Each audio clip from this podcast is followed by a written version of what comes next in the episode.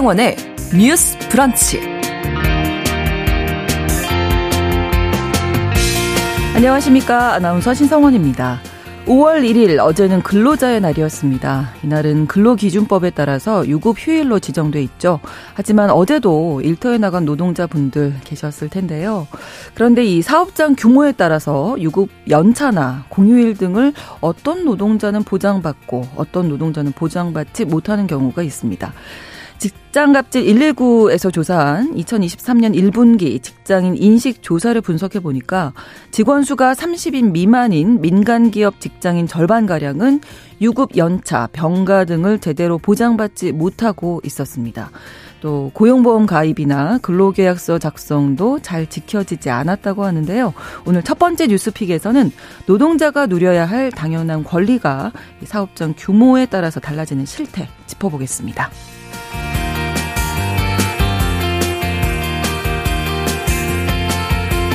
지난 2021년 전 여자친구를 성폭행한 뒤 이를 신고한 어머니를 보복 목적으로 살해한 이석준 사건. 이 최근 대법원은 특정 범죄 가중처벌법상 보복 살인 등의 혐의로 구속 기소된 이 씨에게 무기징역을 확정했습니다. 보복 목적의 범죄는 최근 5년 사이 무려 1,600건이 넘게 발생했는데요. 오늘 서해진의 범죄연구소에선 보복 범죄에 대해서 다루면서 필요한 법적 장치도 이야기 나눠보겠습니다. 5월 2일 화요일 신성원의 뉴스 브런치 문을 여겠습니다.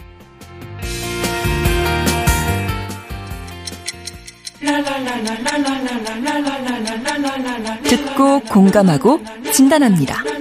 우리 사회를 바라보는 새로운 시선. 신성원의 뉴스 브런치 뉴스 픽. 뉴스 브런치 청취자 여러분들과 함께 소통하면서 만들어 갑니다. 짧은 문자 50원, 긴 문자 100원이 드는 샵 9730, 우물정 9730번으로 의견 보내주실 수 있고요. 또 라디오와 콩 앱으로도 들으시면서 많은 의견 보내주시기 바랍니다. 화요일에 뉴스픽 시작합니다. 오늘 한겨레 신문 박다해 기자 그리고 시사평론가 조성실 시사평론가 두 분과 함께합니다. 어서 오세요. 네, 안녕하세요. 네, 반갑습니다. 네. 자, 이 어제 세계 노동절 근로자의 날이었는데 뭐 노동자라면 법적으로 보장된 휴일인데 쉬셨나요, 박다혜 기자님? 출근했습니다. 그러니까요. 이런 분들이 많으시더라고요. 네. 좀 쉬셨죠? 네, 저는 쉬었습니다. 네, 네. 뭐 하셨나요? 저는 같이 사는 분과 함께 아, 네. 네, 휴가를 아 부럽습니다. 네. 근데 예. 현장 취재하시는 사진을 올리셨더라고요. 아, 네, 제가 시청에서 일을 하는데 네. 어제 그 광화문 음, 광장에서 음. 이제 쫙 그 시위 집회가 있어가지고 네, 네, 굉장히 많이 모이셨더라고요. 음. 네, 그래서 아, 생생하게 오랜만에 민중가요 듣고. 음. 네. 네. 그렇게 좀 음. 다들 쉴 수 있으면 좋을 텐데 그렇지 못하다는 조사 결과가 나왔죠. 직장갑질 119에서 사업장 규모에 따라서 나뉜다는 이야기인데 요 얘기 박다혜 음. 기자님이 좀 정리해 주시죠. 네, 이 어제 경향신문이 보도를 했는데요. 이제 경향신문이 그 직장갑질 119 사무금융 네. 우분투 재단 그다음에 여론조사 전문기관 엠브레인 리퍼블릭이랑 함께 아, 엠브레인 퍼블릭입니다. 네. 같이 이제 그 재분석을 한 결과예요. 그래서 네. 일단은 그 중소 영세 사업장 판단 기준인 상시 직원 30인 기준으로 이제 어떻게 직장인들이 음. 답했나를 살펴본 건데요. 이게 네. 30인 미만이라는 그 기준을 둔 게 우리가 근로기준법을 보면은 네. 5인 이상 30인 미만, 그다음에 30인 이상 299인이죠. 그다음 음. 그리고 이제 300인 이상 사업장 이렇게 아. 나누거든요. 그래서 네. 아마 30인 미만이라고 음. 하면 가장 아마 중소하고 이제 영세한 사업장 이렇게 기준으로 둬서 이렇게 작은 사업장에 근무하시는 분들이 얼마나 이렇게 노동자로서의 권리를 좀 갖고 계신가 음. 이런 거를 좀 살펴봤습니다. 네. 그래서 일단 직장인 천명을 대상으로 한 조사였고요. 그 다음에 이제 이 조사를 해본 결과 이제 조사에서 이제 30인 미만 사업장 노동자는 전체의 41.3% 였습니다. 그리고 이제 30에서 299인까지 있는 사업장이 뭐 254명, 그다음에 300인 이상 사업장이 195명 뭐 이렇게 좀 이루어졌습니다. 네. 자, 내용을 살펴볼 텐데 유급으로 이루어지는 연차 뭐 휴가 등이 있잖아요. 네. 자유롭게 쓸 수 있었습니까? 네, 아니요. 이게 사실 사업장 규모에 따라 굉장히 차이가 극명하게 났어요. 그래서 네. 30인 미만 사업장 노동자의 41.4%는 유급 연차를 자유롭게 쓸 수 없다라고 답을 했고 5인 미만 사업장은 조금 더 높아집니다. 그래서 45.3%가 이제 우리는 연차를 자유롭게 쓸 수 없다라고 음. 했습니다. 근데 이게 사실 근로기준법에서는 5인 이상 사업장에서는 무조건 노동자에게 유급 연차를 줘야 하는데 사실 여기서도 10명 중 4명 은 연차를 보장받지 못한 음. 그런 결과고요. 이게 규모가 커질수록 줄어요. 이렇게 해서 30에서 299인이 있는 사업장은 22%만이 자유롭게 쓸 수 없다라고 답을 했고요. 300인 이상 사업장으로 가면 한 16.9% 그러니까 거의 뭐 10명 중 뭐 8명 음. 이상은 그래도 유급 연차를 쓸 수 있다라고 이제 응답을 하게 나왔습니다. 네, 또 음. 우리가 코로나 이후로 많이 이야기했던 게 아프면 쉴 수 있는 어떤 문화가 보장돼야 네, 된다 이런 맞습니다. 얘기 있는데 병가는 어떻습니까? 네, 유급병가는 이제 근로기준법에 명시적으로 규정된 개념은 아니긴 한데요. 네. 그럼에도 불구하고 이제 30인 미만이냐 혹은 그 이상이냐에 따라서 극명하게 조사 결과가 좀 다른 어, 결과를 보였습니다. 그래서 유급병가 같은 경우에 30인 미만 사업장은 약 48.7%니까 거의 두 명 중에 한 명 정도는 사실 쓸 수 없다라고 답변을 한 반면에 300인 이상 사업자 같은 경우에는 10명 중에 한 7명 정도죠. 67.2% 정도는 쓸 수 있다. 그리고 32.8%가 쓸 수 없다라고 답변을 한 상황입니다. 그래서 네. 이런 사업장 규모에 따라서 뭐 병가라든지 그리고 그 이후에 뭐 사대보험 가입 여부라든지 네. 이런 등등의 각종 노동자로서 누릴 수 있는 권리에 대한 편차가 큰 것으로. 네, 실질적으로 또 현실을 좀 보여주는 결과였다고 할 수 있겠습니다. 근로계약서 작성 네, 맞습니다. 좀 차이가 있죠. 네, 근로계약서 작성 같은 경우에도 예, 실제로 30인 미만 사업장에서는 작성을 했고 교부 받았다라는 이제 퍼센티지가 한 62%, 63% 정도였거든요. 그런데 30인에서 299인 같은 경우에 83.5% 그리고 300인 이상도 이제 그 정도 수준이었어요. 네. 근데 이제 왜 그러지 않았느냐 그 중에서 작성 자체를 하지 않았다라는 응답률이 네. 300인 이상은 3.6%로 거의 없다고 봐야 되는 거죠. 음. 그런데 30인 미만 같은 경우에는 10명 중에 다섯 어 10명 중에 2명이 넘는 이22% 정도가 아예 작성 자체를 하지 않았다. 오. 그리고 15.3%는 작성했지만 교부받지는 않았다라고 답변을 했습니다. 극명한 차이를 보이죠. 그러네요. 당연히 작성을 네. 했어야 됐고 네. 또 내가 가지고 있어야 되잖아요. 네. 그리고 임금 명세서 같은 경우에도 네. 굉장히 큰 차이를 보였는데 이제 30인 미만 같은 경우에는 37.8%가 네. 교부받고 있지 않다. 그래서 월급이 매월 들어오긴 하지만 네. 상세 내역서를 확인받지 못하고 아. 그냥 받는 돈이 이 정도구나라고 음. 확인을 하게 되는 거죠. 네. 그런데 이제 300인 이상으로 넘어가게 되면 8.2% 정도만 교부받고 있지 않다고 답변을 했고 이제 91.8% 10명 중에 9명 이상은 교부받고 있다라고 답변을 한 결과를 보였습니다. 노동자라고 다 똑같지 않았다. 네. 네, 권리를 행사할 수 없었다. 이게 사업장 규모에 따라서 이렇게 달라지는군요. 네. 근데 사실 말씀해주신 근로계약서 작성이라던가 네. 임금 명세서 교부, 그다음에 네. 뭐 최저임금 준수, 뭐 주휴수당 지급, 그다음에 네. 뭐 고용이랑 산재보험 가입 이런 거는 5인 미만 사업장도 사실 맞아요. 지켜야 되는 거거든요. 그러니까 규모와 상관없이 지켜야 되는데 이 사실 그 규모가 적을수록 근로 감독도 제대로 안 되고 그냥 이 정도는 안 해도 돼라는 어떤 그런 문화의 차이도 좀 있는 것 같습니다. 네. 근로기준법이라는 게 있잖아요. 네. 법이 네. 있는데. 근로기준법이 있고요. 근로기준법 시행령에 근거하면 이제 상시 4명 이하라고 법에는 규정되어 있는데 우리가 5인 미만 사업장이라고 부르는 이제 근로자를 사용하는 사업장에 적용하는 별도의 법 규정을 별표 네. 일 1로 규정을 하고 있어요. 네. 그래서 총칙 뭐 몇 규정부터 어디까지 음. 근로계약에서도 어떤 어떤 조항에 대해서만 적용이 된다. 음. 그래서 방금 이제 이 기자께서 얘기해 주신 부분들에 대해서는 규모와 상관없이 기본적으로 적용이 돼야 되고 네. 다만 이제 뭐 유급 휴일 를 준다든지 공휴일이나 이런 걸 유급 연차로 쓸 수 있도록 한다 유급 휴일로 쓸 수 있도록 한다든지 이런 약간 상세적인 규정에 있어서는 뭐 적용 기간이라든지 규모를 각 법령마다 별도로 규정하고 있습니다. 네. 그래서 어, 이 근거 같은 경우에는 5인 미만 사업장 특히 이 경우에 사업장 현장에서 이것을 이제 뒷받침해 줄 수 있는 만한 실질적인 힘이 없다라는 것과 그리고 행정력이 너무 음. 과도하게 필요하기 때문에 이 부분에 대해서 정부가 역할을 할 수 없다는 것이 네. 이제 이런 부분에 대해서 구분해서 적용을 하도록 하는 근거였어요. 근데 2012년도 경에 이제 국회에서 나왔던 입법조사처 관련된 발행 자료들을 보면 네. 이제 행정력의 부분에 있어서는 국내 여러 가지 기반이 이전 80년대나 90년대와 달라졌기 때문에 우리도 변화를 맞이할 필요가 음. 있다라는 요구들이 좀 있는 상황이고요. 네. 그래서 5인 미만, 그리고 30인 미만 이렇게 규모에 따라서 실질적으로 체감하는 거나 그리고 음. 법에서 문제를 삼았을 때 정말로 이게 위법 사항에 해당하느냐 이 부분에 있어서도 음. 차이가 있는 현실입니다. 네. 관리 감독도 좀 잘 돼야 할 필요가 있겠네요. 맞습니다. 사실 관리 감독 굉장히 중요하고 이게 근로기준법이 개정이 될 때마다 네. 이거를 한 번에 적용을 하는 게 아니라 순차 적용을 하거든요. 그래서 규모가 큰 기업장 기업이 우선 적용하고 그렇죠. 그다음에 뭐 중간 그다음에 작은 사업장 이렇게 음. 가는데 사실 저는 그것도 되게 의문이긴 했어요. 음. 왜냐하면은 상대적으로 노동 환경이 열악한 곳은 중소규모인 곳이 훨씬 많은데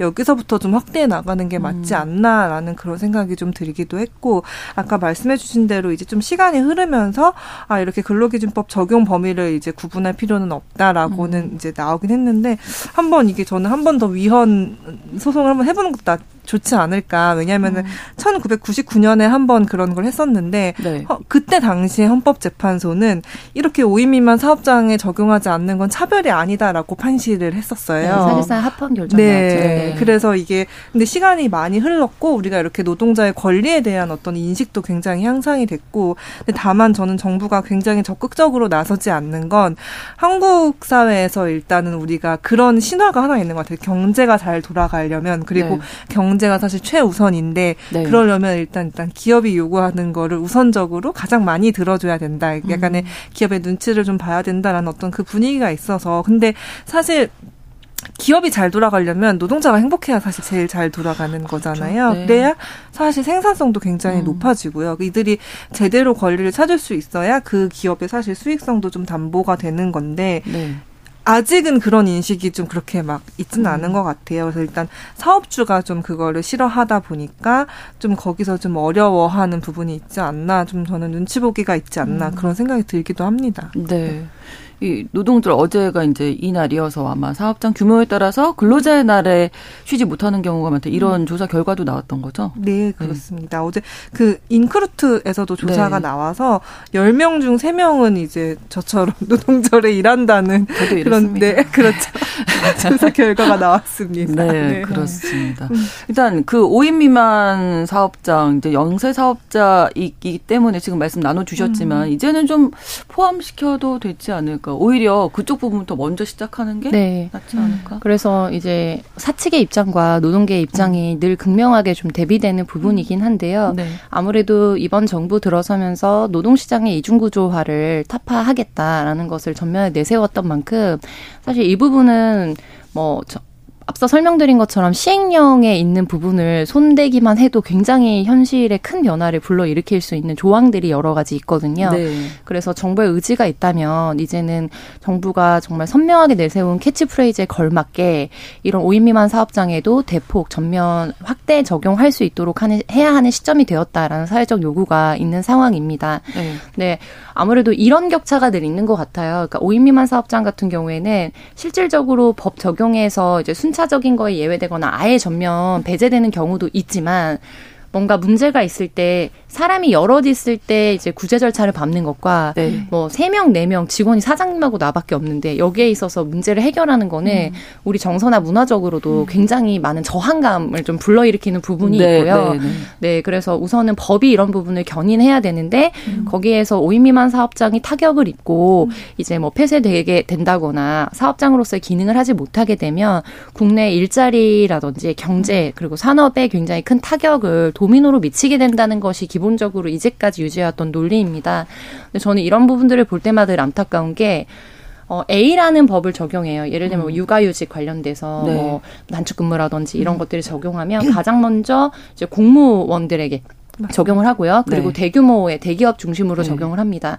그런데 이게 밑에까지 순차적으로 적용되기 전에 이제 효과를 못 보고 끝나요. 그리고 새로운 법을 또 적용합니다. 네, 네 그러면서 네. 이제 노동시장의 양극화가 이루어지는데, 음. 근데 이런 부분에서 어 당장 적용을 할 수 없기 때문에 3년 뒤에 연착륙을 시키겠다라고 음. 하면 3년 뒤 로드맵에 맞게 그렇다면 당장 3년 뒤에 현실적으로 경제적 상황이 확 나아지는 건 아니거든요. 음, 그렇죠. 그럼 정부가 클러스터를 형성해서라도 음. 혹은 어떤 대체적인 어떤 역할을 해서라도 이거를 지원해서 선순환할 수 있도록 하는 구조를 만들겠다라는 계획과 시행이 음. 3년 동안 순차적으로 이루어져야 되는 음. 겁니다.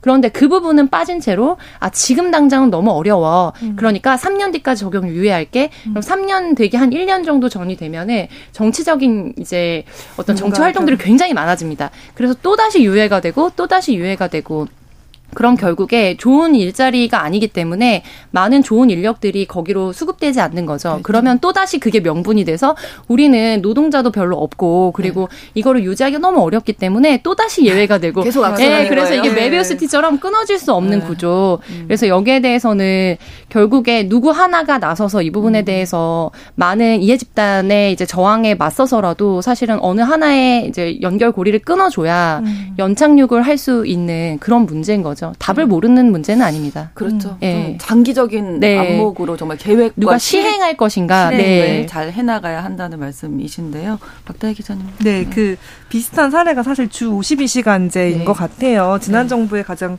큰그 과제 중에 하나가 주 52시간제였는데 네. 그것도 이제 순차적으로 적용을 하다가 우리가 이제 코로나19라는 변수를 만나면서 이제 기업들이 아 특별 현장 근로라는 거를 좀 허용을 확대해 달라라고 이제 요청을 해서 그걸 엄청나게 확대를 했거든요. 그게 특별 현장 근로가 뭐냐면 어떤 자연재해나 되게 불가피한 상황이 있어서 기업이 추가로 노동 시간을 더 투입을 해야 되는데 그게 음. 어려울 때 이제 임시로 그걸 허가를 받아 가지고 네. 52시간제를 넘지만 더 일할 수 있게 해 달라 약간 이런 제도예요. 그래서 말로는 주 52시간제가 도입이 되긴 했는데 코로나19 때문에 우리가 좀 이제 상황이 안 좋아서 조금 더 일할 수 있게 해서 그 그거를 더 받음으로써 노동 시간이 확 늘어났거든요. 그러니까 음. 52시간제가 별로 의미가, 의미가 없어지게 근데 그것도 사실 52시간제도 그 중소규모 사업장까지 다 도입되기 이전에 이미 그렇게 계속 연장 근로를 하는 문화가 음. 이렇게 됐고 그 중간에 다시 이제 정권이 바뀌면서 이제 이번 정부에서는 좀 더 이제 그 근로 시간을 늘리자 뭐 주 60시간에서 뭐 최대 주 69시간까지 이제 얘기를 하고 있으니까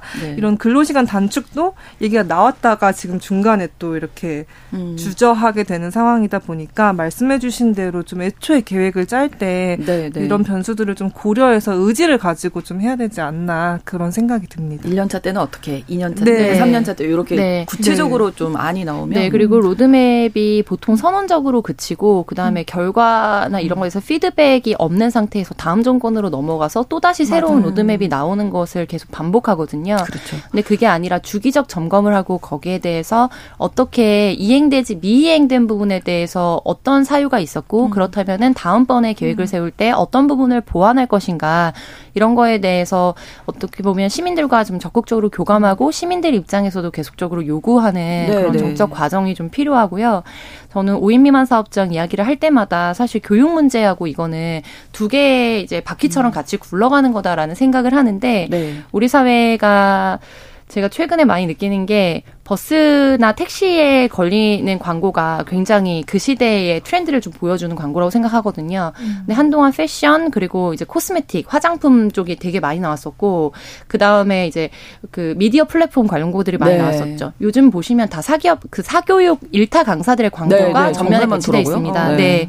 그래서 이런 부분들을 보면서 뭐 자칫 이것이 부모들의 좀 과도한 교육력 그래서 이런 부분을 좀 어, 정치적 당위성이라든지 도덕적인 부분에 근거해서 아이들을 이렇게 음. 너무 사교육에 내몰리게 하는 거, 입시 경쟁에 내몰리게 하는 거는 끊어야 된다라는 정도의 합의밖에 없거든요. 그런데 거기 속으로 들어가 보면은 네. 이것이 네. 뭐 대단히 우리 아이들을 뭔가 사회 인류로 키우겠다 이런 욕심이나 뭐 야망 이런 거에 근거하지 않습니다. 1차적으로 초등교육에서는 돌봄이 가장 크고요. 음, 그렇죠. 두 번째로는 굉장히 복불복인 거예요. 그야말로. 왜냐하면은 내 아이가 성장해서 어떤 노동자가 되느냐에 따라서 목숨을 걸고 일을 해야 하기도 하고 음. 그래서 이것이 마치 피라미드의 끝과 정말 피라미드에 편입되지도 못한 채로 내몰리는 그런데 사회적 안정망이 전혀 없는 상태에서 내가 노후 이제 시대를 살아가야 되고 이 아이가 스스로 자기의 삶을 책임져야 할때 음. 과연 이 사회가 이 아이를 책임져 줄 수 있을까? 내가 책임질 수 없을 때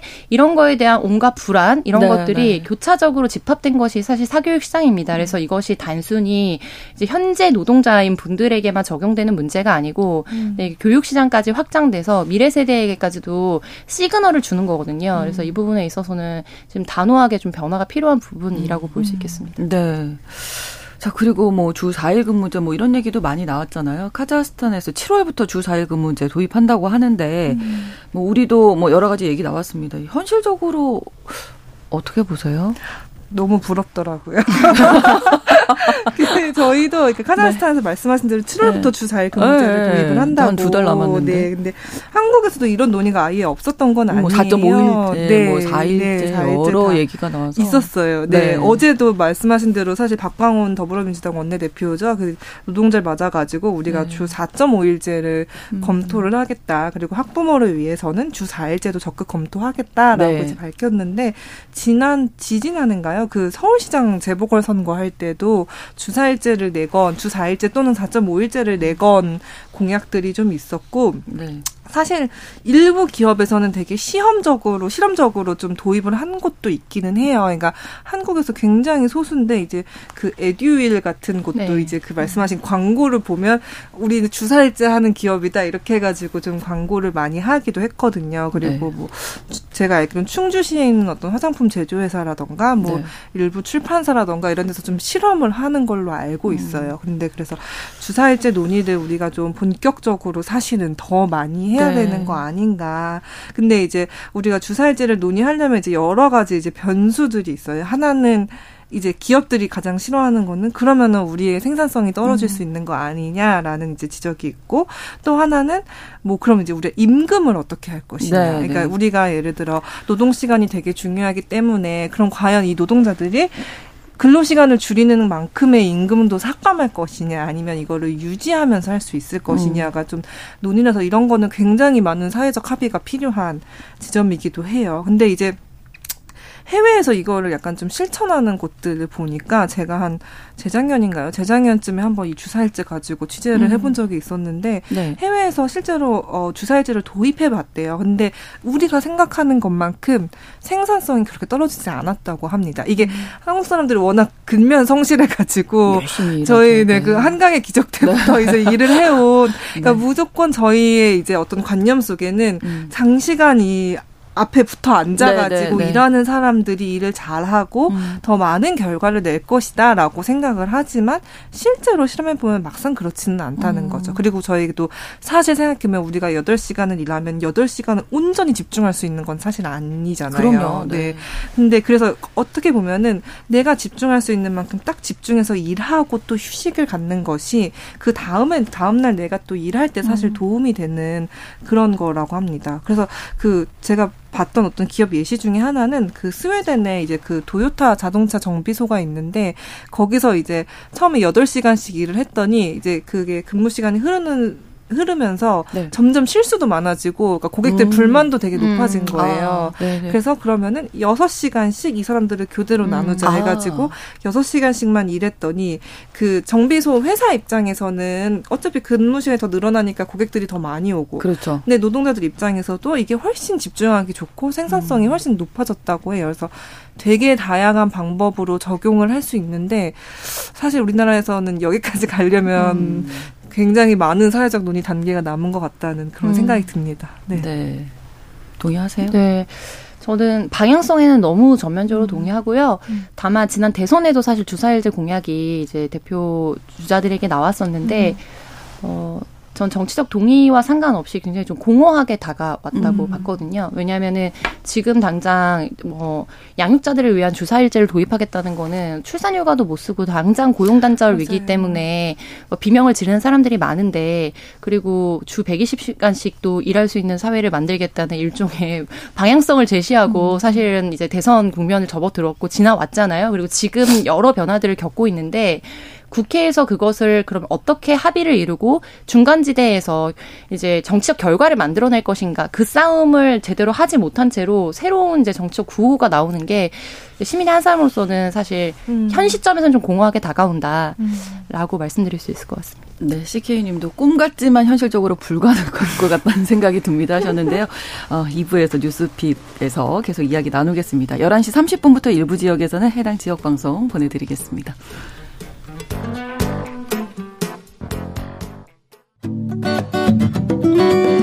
여러분은 지금 KBS 1라디오 신성원의 뉴스 브런치를 함께하고 계십니다.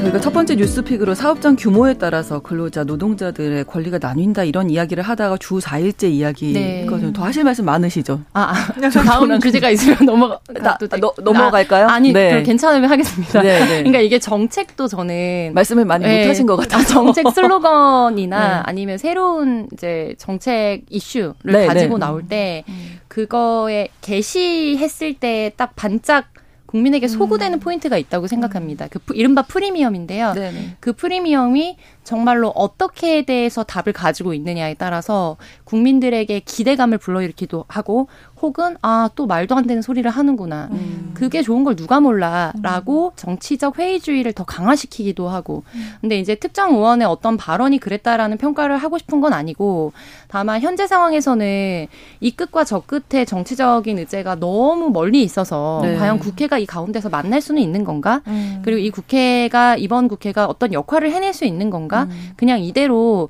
다음 정권이 되거나 다음 총선에서 어떤 한 당으로 일치가 되기까지 우리는 국회에 기대할 수 없는 건가라는 깊은 회의주의가 있는 가운데서 네. 너무나 드라마틱하게 저 앞서 나가는 이제 대안을 제시하고 그런데 그러면 거기에 대해서 실질 임금 보전을 어떻게 할 것인가. 음, 그렇죠. 지금 있는 제도도 못 쓰고 있는데 그 공백은 어떻게 메울 것인가. 음. 원래 안 됐던 거에 대한 문제 진단은 됐는가.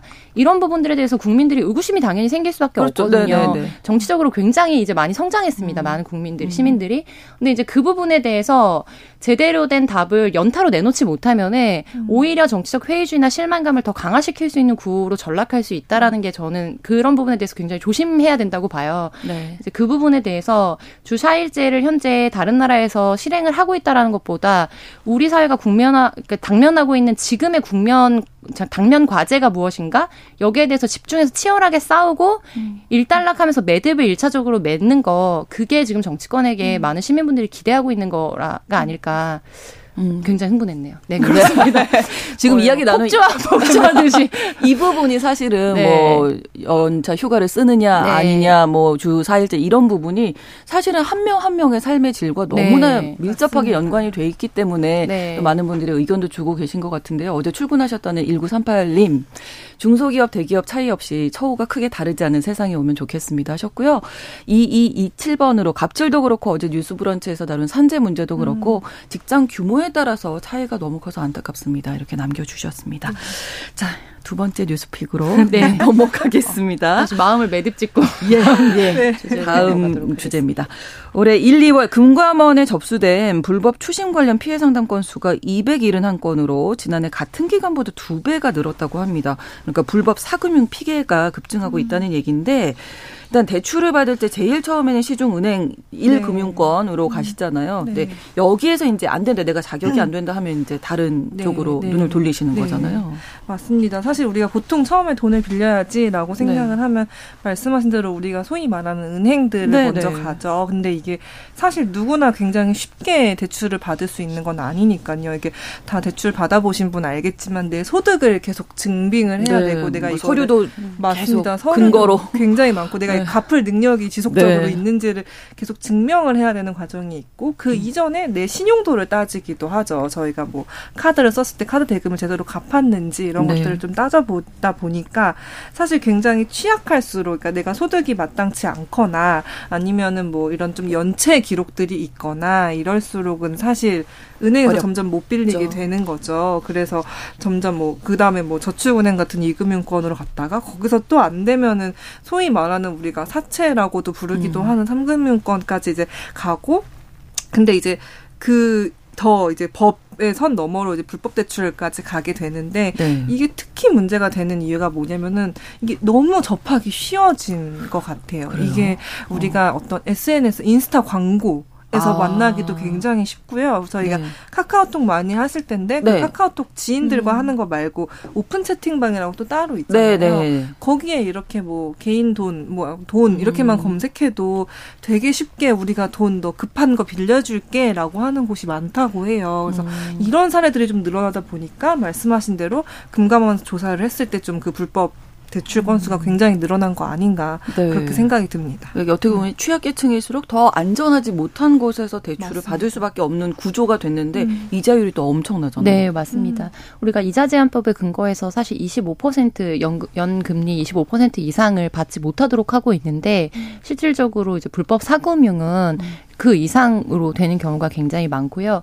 그래서 이거에 대해서 광고를 보시거나 뭐 예를 들면 인스타나 이런 데서 해시태그 같은 것들로 검색이 됐을 음. 때 바로 조금씩 신고를 더 열심히 하셔도 이런 부분을 일정 부분은 막을 수 있거든요. 음. 아. 그래서 금융감독원에 신고하거나 아니면 경찰서에 바로 신고할 수도 있습니다. 그렇군요. 그래서 우리 네. 법령 자체는 음. 이제 공정하게 이제 추심을 할 수는 있어요. 그러니까 예를 들면 자기가 갖고 있는 채권에 대해서 돈을 못 받았을 음. 때그 사람에게 돈을 받을 수 있는 법적인 절차를 밟도록 하고 있지만 그것이 불법 추심이 되지 않도록 음. 이제 채무자 돈을 갚을 의무가 있는 사람을 보호하는 법령을 가지고 있거든요. 네. 그래서 만약에 대리인을 선임했다. 네. 그러면 본인에게 직접적으로 연락하는 것도 현재 법령상으로 음. 불법입니다. 아. 그리고 야간이나 직접 찾아가거나 야간에 연락을 한다거나 찾아가거나 음. 이런 등등의 세부적인 조항들이 법령에 규정되어 있는데 우선은 1차적으로 지금 이렇게 긴급한 상황에서 불법 대출까지 어, 접촉하게 되신 분들은 심리적으로나 주변에 이제 있는 인적 네트워크나 그리고 이런 여러 가지 것들을 종합적으로 봤을 때 이런 정보를 잘 모르시는 경우가 많고요. 음. 그래서 이게 불법인지 모르고 음. 아 그래도 내가 돈을 빌렸으니까 약속했던 거에 맞춰서 답을 줘야지. 네네. 네. 그리고 요즘은 더 진화해서 예를 들면 실제로 이제 불법 성착취 동영상이 있는 게 아닌데 뭐 합성해서 그걸 배포하겠다고 한다든지 아. 이런 부분에 대해서 너가 속해 있는 회사나 가족들한테 폭로하겠다고 하, 한다든지 네네. 네. 이런 협박이 굉장히 많습니다. 이거 법적으로 불법이고요. 음. 근데 그런 거에 쫓기면서 굉장히 더 사회적으로 고립되는 경우가 많아요. 그렇 죠. 네, 그래서 저는 이제 그런 분들께 우선 1차적으로 아무리 자기가 급한 상황에 급전을 이제 빌렸다고 하더라도 법적으로 정한 음. 이자 제한이 있기 때문에 그 네. 이상에 있어서는 경찰에 신고하거나 금융감독원을 통해서 이제 도움을 받 드시기를 권하고 싶고 네. 공동체 은행 등도 있습니다. 그래서 특히 청년들 같은 경우에 이렇게 신용불량 상태가 되는 경우들을 네. 사회적으로 지원하기 위해서 설립된 공동체 은행들이 있어요. 아, 네. 이런 경우에는 이제 재무 건전성이나 이런 부분에 대해서 교육을 받고 있도록 하고 또 네트워크에 편입해서 공동체망을 형성하도록 도와주면서 네. 동시에 무이자나 저이자로 금리를 전환해주는 대출을 전환해주는 프로그램들을 운영하고 있거든요. 네. 저는 조합원으로 있는 데가 희년은행이라는 청년 음. 관련된 네. 이제 무이자 저금리 이자를 이제 전환해주는 그런 은행을 이용하고 있는데 이 외에도 사실 여러 형태의 공동체 은행이 있습니다. 그래서 검색을 하셔서 담당자들과 상담을 받아보시는 것도 굉장히 아, 네. 실질적으로 도움이 되는 정보일 수 있다. 네, 네. 꼭 이거를 공유하고 싶었습니다. 네, 모르는 분들 많으셨을 것 같아요. 네. 공동체 은행. 네. 네, 네. 맞습니다. 저도 약간 정보들을 좀 음, 공유를 해드리고 싶어요. 이게, 음. 그러니까 그 말씀하신 대로 내가 급하다 보면은 사실 판단하기가 맞아요. 쉽지 않잖아요. 당장 사실 준다는 데 네, 네, 가게 네. 되고 그리고 그 코로나19와 그 최근에 어떤 부동산, 코인 이런 열풍들이 불면서 음. 그 청년층의 그 엄청난 대출도 늘어나고 근데 그걸 상환을 하지 못하니까 카드사에서 그 리볼빙이라고 하죠. 못 갚고 다음 달로 넘기는 네, 네. 이런 것도 엄청 많이 늘었다고 해요. 그러니까요. 근데 그렇게 쌓이다 보면 사람이 당장 이제 돈이 급해지는 거죠. 근데 그때 이제 좀 주의를 하셔야 될 게 어떤 거냐면 음. 말씀하신 이런 성착 취 추심이라고 해서 이런 네. 식의 새로운 방식이 좀 나타났는데 이게 보통 불법 업자들이 대출을 할 때는 네. 이런 걸 요구를 한다고 해요. 뭐 그러니까 스마트폰에 이 파일 공유 앱을 좀 설치를 해라. 아. 네. 그래서 이 설치를 처음부터. 네, 네. 이, 거는 어, 우리가 다른 거 아니고 이건 인증 절차를 위한 아. 거라던가 아니면은 당신이 그거를 상환할 능력이 있는지 우리가 보는 네. 절차일 뿐이다라고 네. 얘기를 하면서 어떤 그런 앱을 설치하도록 하거나 아니면 어떤 그 채무자 지인의 뭐 연락처를 달라고 하거나 이런 식으로 좀 음. 담보물을 음. 개인 정보를 요구를 한다고 아. 해요. 그래서 이들이 가장 많이 쓰는 그 추심의 방식이 너 이거 안 갚으면은 가족이나 지인한테 다 알릴 거야. 그리고 음. 말씀하신 대로 어떤 그 사진을 조금 더 합성해가지고 음. 이거 퍼트릴 거야. 이런 식으로 협박을 하는 경우가 많거든요. 그래서 뭔가 우리가 왜 보이스피싱 조심할 때도 함부로 눌러보거나 깔거나 하지 말라고 하잖아요. 그래서 네. 이것도 똑같아요. 이게 뭐 혹시 상대방이 뭔가 이거를 요구하면 네. 그거는 하지 않으시는 음. 게 낫고 아까 공동체 은행을 말씀을 해주셨는데 그것대로 이제 뭐 소액이나 급전이 필요할 때는 분명히 정부에서도 운영하는 서민금융 상 상품들이 있거든요. 네. 그런 걸 내가 충분히 찾아봤는지 한번 검색을 해보시는 것도 굉장히 중요할 것 같고요. 네, 네. 그리고 만약 내가 피해가 받았으면 네. 그 정부가 채무자 대리인 무료 지원 제도가 있어요. 그래서 아. 그 말씀하신 대로 이제 법적인 소송을 하고 내가 그 대신해서 누군가 내 그 돈을 받아줄 사람이 필요할 때 그거를 이제 국선 변호인 선임해서 무료로 해주는 제도가 있으니까 네. 그것도 좀 활용해 보셨으면 좋겠습니다. 알겠습니다. 음. 3511번으로도 불법 대출 전에 리볼빙 많다고 아까 아까부터 네, 써주셨어요. 네, 네. 청년 신용 불량자 되기 네. 쉬워졌다고 음. 말씀을 해주셨고 기수님 유튜브로 불법 대출 진짜 살인 행위입니다 네. 이렇게 남겨주셨는데요. 이쪽으로 음. 빠지지 않도록 우리가 감시의 눈을 잘 떠야겠습니다. 네. 화요일의 뉴스픽 한겨레 신문 박다혜 기자 조성실 시사평론가 두 분과 함께했습니다. 고맙습니다. 감사합니다. 감사합니다.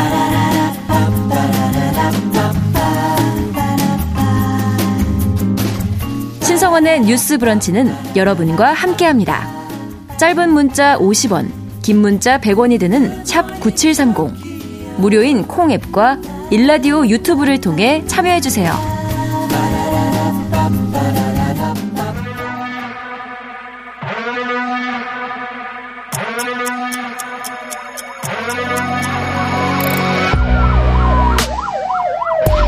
범죄를 통해 우리 사회의 이면을 살펴본다. 뉴스 브런치 서혜진의 범죄 연구소. 우리 사회에서 벌어지는 범죄를 통해서 더 나은 사회로 가기 위해 연구하는 시간 서혜진의 범죄 연구소. 오늘도 서혜진 변호사님과 함께합니다. 어서 오세요. 네, 안녕하세요. 네, 오늘 어떤 범죄를 또 연구를 해볼까요? 오늘은 이제 누군가를 보복할 목적으로 가해지는 보복 범죄를 아, 좀 알아보려고 네, 해요. 좀 무섭죠. 네. 네. 그 2021년도에는요 네. 역대로 가장 많은 건수의 그 피의자 신상 공개가 어. 됐던 어, 해거든요. 네. 그러니까 형사적으로 유죄 판결이 확정되지 않은 상태에서 이제 피의자에게 뭔가 국민들의 알 권리라든지 범죄 예방 차원에서 그 사람의 신상을 공개하는 그런 제도인데요. 네. 어 2021년에 10건이 신상 공개됐, 습니다 음. 근데 그해 이제 가, 12월에 가장 이제 마지막으로 신상 공개가 됐던 사건이 이 바로 보복 범죄였는데요. 어, 전 여자친구가 자신을 성폭력으로 신고하자 보복 목적으로 여자친구의 가족을 살해한 그런 사건이고 어 피의자가 신상 공개된 피의자의 이름이 이제 이석준이었죠. 네, 네. 예. 그리고 이 사람에게는 이제 특정범죄 가중처벌법상의 이제 보복살인 이런 혐의가 이제 주되게 아. 적용이 되었습니다. 예, 이게 아예 이런 혐의가 있군요. 보복살인. 네. 네, 왜 보복살인 혐의였는지. 어, 뭐 사건을 간단히 말씀을 네네. 드리면요.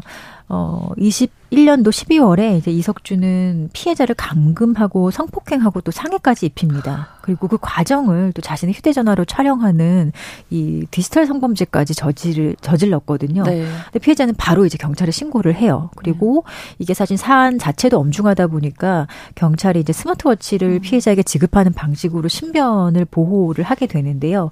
그한 신고한 후 한 4, 5일 정도가 지나서요. 네. 이석준도 그 사이에 자, 전 여자친구가 이제 자신을 신고했다라는 사실을 알게 되었고요. 어.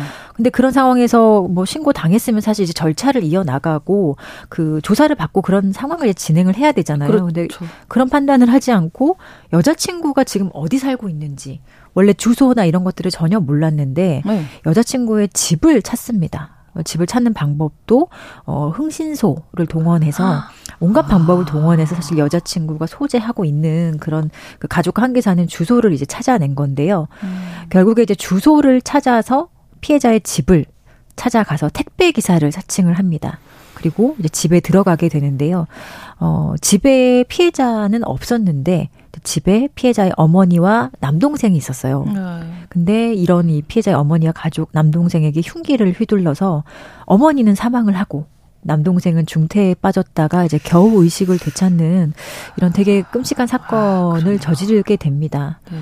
그래서 이 주소를 또 확인하는 과정이 참 어, 음. 황당한데요. 네. 이 흥신소에서 찾았다곤 하지만 흥신소가 애초에 이 피해자의 주소지를 받게 된 상황은 네. 어, 한 그 경기도의 공무원을 네. 통해서 이 주소를 받게 된 거였거든요. 한 건당 얼마를 받았을 거라고 생각하세요? 글쎄요. 주소. 너무 황당한데 공무원이 팔아넘긴 이 주소가 주소나 네. 개인정보가 한 건당 2만 원이었다고 해요. 그리고 흥신소로 가면서 몇십만 원이 되고 어 실제 이제 이석주는 더 많은 돈을 지급을 하고 그랬겠죠. 이 주소를 찾았겠죠. 어. 어, 아무튼 이런 일련의 이제 범죄를 통해서 이석주는 이제 특정범죄 가중 처벌 등에 관한 법률, 법률상의 보복살인, 살인 미수 등 여러 가지 혐의로 구속 어 수사 과정에서 구속이 되고요. 네. 그리고 또 그 과정에서 아까 말씀드렸던 이제 신상이 공개가 음. 됩니다.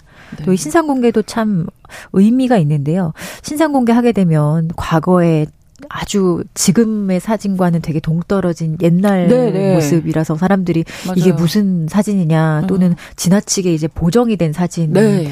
동일성이 조금. 상실되는 경우가 많은데 네. 이석주는 경찰서에 있는 그 상황 에서 그 아, 그 모습 그 그대로를 아. 촬영을 하게 되어서 우리나라 최초의 뭐 미국에서 머그샷이라고 얘기 많이 하죠. 아. 우리나라 최초의 머그샷이다 이런 평가도 어, 있습니다. 예. 4511번으로 공무원이 개인정보 팔아서 주소를 알게 하다니 그 내용까지는 몰랐는데 정말 화가 나네요 하셨어요. 그러니까 이 뉴스가 나오면서 정말 공분을 네. 자아냈던 그런 음, 사건이었는데 이게 저희가 뉴스 할 때도 보면 특정 범죄 가중 처벌법상, 특가법상 보복살인 이렇게 나오잖아요. 네, 네. 이 특가법 어떤 범죄일 때 적용되는 건가요? 특가법은 일단은 그 형법에 규정되지 못했거나 또는 아. 조금 더 이제 강하게 처벌할 필요성이 있는 그런 음. 특정한 강력 범죄를 규정한 법률인데요. 네. 이 특가법상 보복살인은 사실 보복범죄라는 건 쉽게 말하면 여러분들 생각하시는 거하고 똑같이 그냥 보복의 감정에서 비롯된. 나 복수할 거야. 예. 나한테 내 감정을 상하게 했어. 내 그렇죠. 나한테 무슨 피해를 예. 줬어. 그래서 보복하겠다. 뭐 네가 감히 나를 신고해 예. 이런 거죠 한마디로. 그래서 보복 범죄 동기 자체가 뭐 나를 경찰에 신고했거나 음. 뭐 불리한 이야기를 한 사람에 대해서 보복을 하기 위한 목적에서 비롯된 건데요. 법률적으로는 이런 보복의 마음을 가졌다고 다 처벌하는 것은 아니고요. 네. 이 특가법에 적용돼 이 보복 범죄로 포섭할 수 있는 그런 것들만 처벌을 하는데 구체적인 그 내용을 보면 자기 또는 다른 사람의 형사 사건의 수사 재판 관련해서 고소를 했거나 고발했거나 이런 수사 단서를 제공한 사람 그리고 네. 진술이나 증언을 한 사람이 있겠죠. 뭐 불리한 증언을 주로 했겠죠. 그리고 자료를 제출한 사람에 대해서 보복할 목적으로 어떤 음. 범죄를 저질렀을 때더 어, 강하게 처벌하는 그런 범죄를 얘기를 하는데요. 반드시 뭐 살인했을 때만 이 보복 범죄가 적용되는 것이 아니라 이런 목적으로 뭐 상해, 폭행, 네. 강금, 협박을 했을 때도 음. 적용이 되고 단순한 뭐 상해나 폭행 이런 그 법정형보다는 상당히 더 중한 게 어. 처벌을 하고 있습니다. 네. 또 다른 보복 범죄 관련 사건 어떤 게 있을까요? 어, 이 법률을 제가 방금 말씀을 드렸는데 네. 사실 보복 범죄가 우리 형법이 제정될 당시 1953년도에는 그런 게 없었어요. 음. 근데 계속 이제 세월이 지나다 보니 이런 식의 범죄가 많아지고 그걸 좀 엄단할 필요성에 대해서 사람들이 이제 공감을 하게 되어서 법률에 들어오게 된 건데요. 네. 이 보복 범죄를 처벌하게 된 가장 어, 중요한 계기를 줬던 사건이 있습니다. 네. 이 보복 범죄가 이 특, 특정 범죄 가중 처벌에 관한 법률에 들어온 그 시점이 90년 12월 31일부터였거든요. 어. 근데 이 시기부터 한 6개월 전에 발생한 사건이 있는데 어 서울 동부지방법원 앞에서 네. 어, 발생한 증인 살인 사건이었어요. 말 그대로 정말 법정에서 증언을 하고 나오는 증인을 어. 살해한 예. 그런 정말 충격적인 사건이었어요. 그 지금은 이제 어. 동부지방법원이 그 송파구 문정동 쪽에 네, 새로 네. 이전해서 크게 있는데 당시에만 하더라도 구의역에 동부지방 음. 법원이 있었고 사실 그 앞에 경찰서도 있고 네. 상당히 이제 사람들이 붐비는 곳이었죠. 어, 네, 많이 네. 다니는 곳이잖아요. 네, 한 남성이 이제 서울 동부지방 법원에 열린 재판에 증인으로 출석을 합니다. 네. 검찰 측 증인이었고 음. 이 남성은 어떤 범죄의 피해자였거든요. 음. 어떤 범죄였냐면 어 본인은 이제 그 어, 한 영업장이 있었어요. 자신이 운영하는 영업장에서 어떤 사람이 무전 취식을 하고 또 행패를 부려서 음. 경찰에 신고를 했던 적이 있었어요. 네. 그 사건 관련해서 그 무전 취식하고 행패를 부린 사람이 어 재판을 받는 과정에서 이 피해자가 어, 증인이 되어서 어, 이 범죄 피해 사실에 대해서 자기가 경험했던 것을 증인으로서 선처하고 네. 증언을 했던 거예요. 네, 네. 그리고 증, 증언을 마치고 검찰이 이제 그 가해자, 피고인에 대해서 어, 징역 3년을 이미 구형을 한 상태였어요. 그래서 어. 재판이 끝나고 어, 이 증인은 법정 법원 법정 밖으로 나왔죠. 예. 네. 그리고 법원 앞으로 나왔는데 진짜 법원 바로 앞 그 대로에서 네. 갑자기 남자 세 명이 공격을 합니다. 결국에는 칼로 피해자의 목을 찔러서 이 사람을 이제 어, 살해한 사건이 이제 발생하게 되는 건데요. 알고 보니 가해자들은 이제 당연히 피고인 측 재판받는 그 가해자 네. 측의 사람들이었고 아. 심지어 폭력 단체의 조직원들이었다고 하고요. 음, 범행 후에 바로 잡히지도 않아요. 도주를 해서 두 명은 한 20여일 만에 검거가 되고 네. 나머지 한 명은 심지어 1년 뒤에 검거가 됩니다. 그래서 이게 너무 충격적인 사건인 게 법원 앞에서 법원 바로 앞에서 그것도 대낮에 일어난 사건이거든요. 아. 한 2시에서 3시경에 아. 일어난 사건이기 때문에 네. 사실 공권력과 어떤 형사 절차에 정면으로 도전하는 되게 나쁜 범죄입니다. 그러네요. 네. 네. 이 보복 범죄 뭐 들으니까 정말 무섭다. 4746번으로 보복 범죄는 특히 더 가중 처벌되지는 않는지 궁금해 하시는데 그런 게 그렇죠. 가중 처벌되고 있습니다. 그렇죠. 예, 아까 제가 말씀드린 네, 네, 네. 보복 목적으로 네, 살인, 네, 네. 상해 이런 것들. 네. 요 보복 범죄 사건들의 공통점이라든지 좀 특징 같은 게 있을까요? 이게 정말 보복 범죄는 사실 이제 이 사람들이 수사 과정이나 법정에서 내가 보복할 목적은 없었다, 우발적이었다라는 주장을 정말 공통적으로 그렇겠죠. 하거든요. 네네. 내가 그렇게 보복할 뭐 처음부터 그럴 마음은 아니었다. 근데 정말 그게 다 거짓말인 게 보복 범죄라는 것 자체가 전반적으로 그렇죠. 정말 계획적이고 치밀하게 이루어지는 범죄거든요. 음. 어, 제가 이렇게 했기 때문에 내가 이거 이걸 계획해서 이를 얘를 어떻게 할 거야 라고 어, 그 전 단계부터 사실 음. 상당히 치밀하게 계획을 합니다. 그래서 우발적인 경우는 사실 상당히 드물어요. 음. 그리고 경찰에 의해 뭐 신변보호가 되던 중에 아까 이석준 사건도 일어났죠. 네. 그리고 앞서 말한 그 법정 증인 살해 사건도 법정의 증인으로 출석하면은 사실 보호를 받아야 되는 그렇죠. 거잖아요. 근데 이게 보호가 충분치 않은 거죠. 음. 제도적으로 보호의 공백이나 뭔가 허술한 아. 상황을 어 노린다는 것도 사실 공통적인 특성이 아닐까 그렇게 생각을 합니다. 그 상황을 노리는 것 자체만으로도 계획 적이다 네. 이런 생각이 그럼요. 드는데 사법부에서는 어떤 걸 기준으로 이게 보복 범죄다 이렇게 판단을 어, 결국에 내가 보복할 목적이 있었다 없었다 이런 내심의 의사는 별로 중요하게 보지 그, 않습니다. 그렇죠. 객관적으로 이 사람이 어떤 행동을 음. 했는지 그리고 객관적으로 어 일어났 발생했던 상황 이런 것을 가지고 그 사람이 어떤 보복의 목적을 좀 추단하는 방식으로 음. 판단하고 있기 때문에 네. 결국에 이 사람이 어떤 행동을 했는지가 음. 보복의 목적을 판단하는 데 있어서 가장 중요하게 작용을 합니다. 내가 아무리 뭐 우발적이었어요 있어요. 얘기해봤자 네. 소용이 없는 네, 크게 의미가 없어요. 네네. 근데 보복범죄가 계속 늘고 있어서 또 걱정인데 어느 정도인가요? 최근 5년 새 그 발생한 보복 범죄가 네. 한 무려 1,600건이 넘는다라는 통계가 발표가 됐는데요. 올해 1월 31일 경찰청이 이제 발표한 자료인데 2018년부터 2022년까지 거의 합산한 범죄가 1,600건이었고 아, 네. 평균적으로 연 400건 정도 이상은 아, 발생을 하고 있다. 이거는 뭐 하루로 계산해 보면 하루에 한 건 이상은 계속 발생하고 예, 하고 있다. 이게 결코 줄어들지 않고 계속 증가하고 있는 추세인 것은 확실한 것 같습니다. 같습니다. 왜 이렇게 늘어나는 걸까요? 이 증가 증가의 추세 원인에 대해서 저도 이 어, 준비를 하면 찾아봤는데 명확한 규명이나 음. 뭐 원인에 대한 명확한 규명은 없다라는 음. 연구 발표도 있더라고요. 왜 이런지 모르겠다라고 얘기를 하셨는데 사실 아. 이게 범죄 피해자가 또 한 번 또 보복의 대상이 돼서 또 다른 피해자가 되는 아. 거잖아요. 네. 이미 어떤 그 범죄 피해를 당한 사람을 어, 자기가 뭘 잘못했기 때문에 이 사람의 피해 회복을 고민하는 것이 아니라 이 사건 책임이 피해자한테 있다. 그래서 내가 널 보복했다. 라고 좀 음. 피해자에게 책임을 전가하는 그 잘못된 인식 또는 네.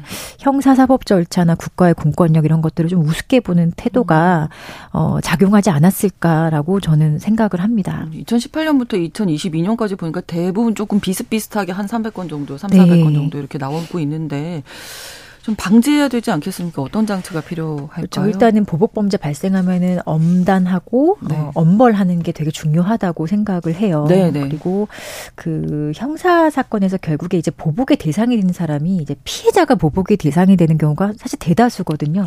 그래서 형사 절차 과정에서 뭐 수사나 재판 이 모든 과정에서 지금의 어떤 피해자 보호의 수준보다 조금 더 강화된 보호 절차를 마련해서 제도적으로 이제 가해자에게 보복의 마음 자체가 들지 않도록 네. 이 보복의 틈을 주지 않는 방식으로 음.